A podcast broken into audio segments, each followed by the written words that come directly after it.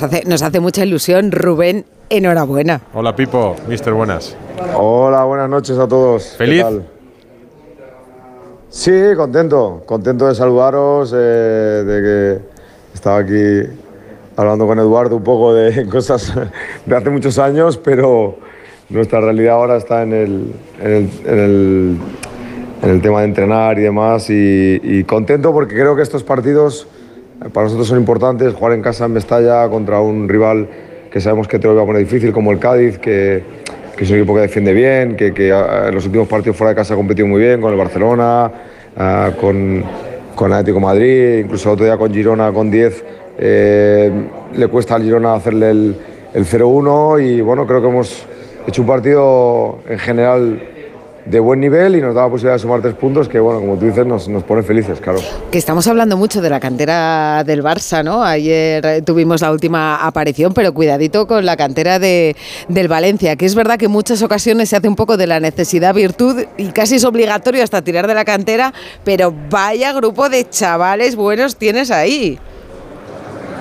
Sí, realmente yo creo que a veces la necesidad o la situación que tienes eh, te lleva a tomar decisiones valientes y creo que en este sentido hemos tratado de, buscar las posibilidades que teníamos en casa para, para tratar de darles confianza, de reforzarlos, de potenciarlos, de exprimirlos al máximo para que crezcan cuanto antes, ¿no? porque son jugadores de 18, 19, 20 años que tenemos que tratar de darle confianza, de que jueguen, jueguen cada, cada partido, que se equivoquen, que crezcan y en este camino también tenemos que conseguir resultados. ¿no? Entonces, siempre esta doble lectura es, es difícil, pero estoy contento de cómo, cómo están funcionando las cosas y bueno, me hace pensar que en el futuro pues el equipo puede, puede seguir creciendo. Pero en general, ¿tú notas que tienes mano con los jóvenes? O sea, porque en Fran Pérez y en, y en Diego López tampoco creía tanta gente y tú apostaste por ellos. Y, y me, me decían, oye, a Mosquera lo está enseñando a defender.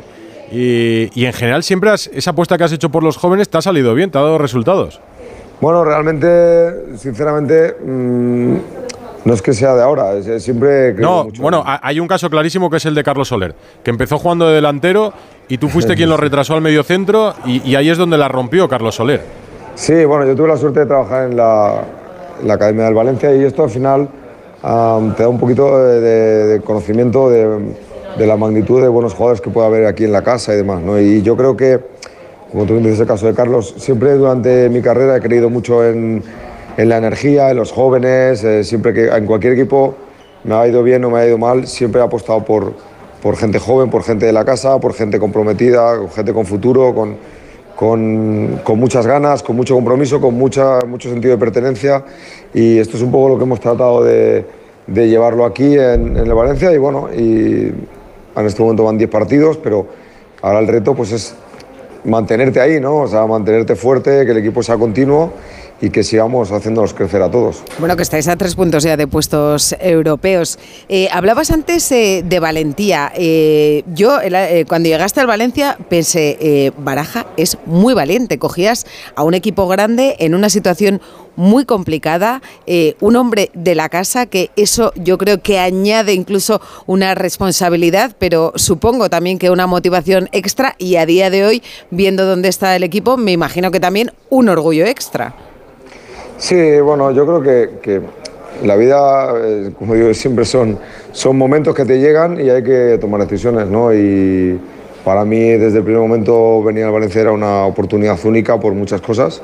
También porque el Valencia me llama cuando yo estuve en una situación en la que llevaba mucho tiempo sin entrenar y para mí fue un reto fantástico tratar de conseguir que el equipo se mantuviera en, en primera división y luego a partir de ahí pues poder trabajar con las posibilidades que tenemos, con las herramientas que tenemos, tratar de sacar el máximo de los jugadores y bueno, como te digo, eh, vivimos el presente y, disfrutamos del momento y luego mm, preparar el siguiente partido. Esta es la mentalidad que tenemos, ser competitivos en cada partido y, y sobre todo apostar y, y creer y, y apoyar a los, a los chicos porque además creo que mm, Mestalla también está entendiendo la situación y ellos están jugando a muy buen nivel gracias porque también la afición de Mestalla los apoya, los quiere y los premia a, su esfuerzo. A mí me da la sensación, Baraja, esa es una impresión mía, ¿eh? de que desde el principio sufrías mucho o sufres mucho, pero que eres muy feliz en Valencia. O por lo menos eso es lo que me parece que transmites, que sufres por la situación en general de todo lo que rodea al Valencia y también la situación deportiva, pero que disfrutas un montón. Y luego hay una gran diferencia. Eh, ¿Pepelu es la gran diferencia en el Valencia de esta temporada? Bueno, Pepelu es un jugador que, que nos da cosas que el año pasado igual nos faltaban, porque nos faltaba ese jugador eh, ancla con, con, con, con, trabajo, con que sepa jugar, que, que, que te dé equilibrio, que te guarde la posición. O sea, Javi Guerra es más espectacular, me decían Sí, también Javi hoy, es un jugador pero más Pepelu in- es la- Claro. lo que marca la diferencia. Sí, más llegador. más- eh, Javi Guerra es un jugador de un, un nivel altísimo, sobre todo hacia adelante. Y bueno, también tiene muchas cosas que trabajar, que mejorar, pero Pepe yo creo que está mucho más hecho en lo táctico, en cuanto a lo que le pedimos, en cuanto a lo que él nos puede dar. Y también eh, realmente pues, él ha dado un paso adelante en cuanto a eh, llevarlo a, los partidos, ¿no? porque, porque su nivel está siendo muy continuo. Habrá días que a lo mejor eh, puede hacer un 9, como hoy, que hace un partido muy completo, y otro día a lo mejor hace un 6 pero él siempre te hace te tiene la tranquilidad de que te va a dar un, un- un buen nivel ¿no? y esto pues al final es un- para el entrenador es una certeza y una tranquilidad de que sabes que el jugador te va, te va a dar siempre buen nivel y además es un jugador que, que ordena al resto ¿no? con su inteligencia Eh, esa rabona de Thierry, ¿suele hacerla en ¿Te pide hace permiso los entrenamientos? más de, lo que yo, más de lo que yo quisiera Ah, ¿Ah, sí? ¿No te gusta demasiado o qué? No, no me gusta demasiado. Si la hace ahí, que es una zona de finalización, aún. Pero es que a veces eh, le tengo que parar porque las hace en situaciones de otro tipo y que realmente no, no me gustan. Pero bueno, así. Hoy le habrás felicitado.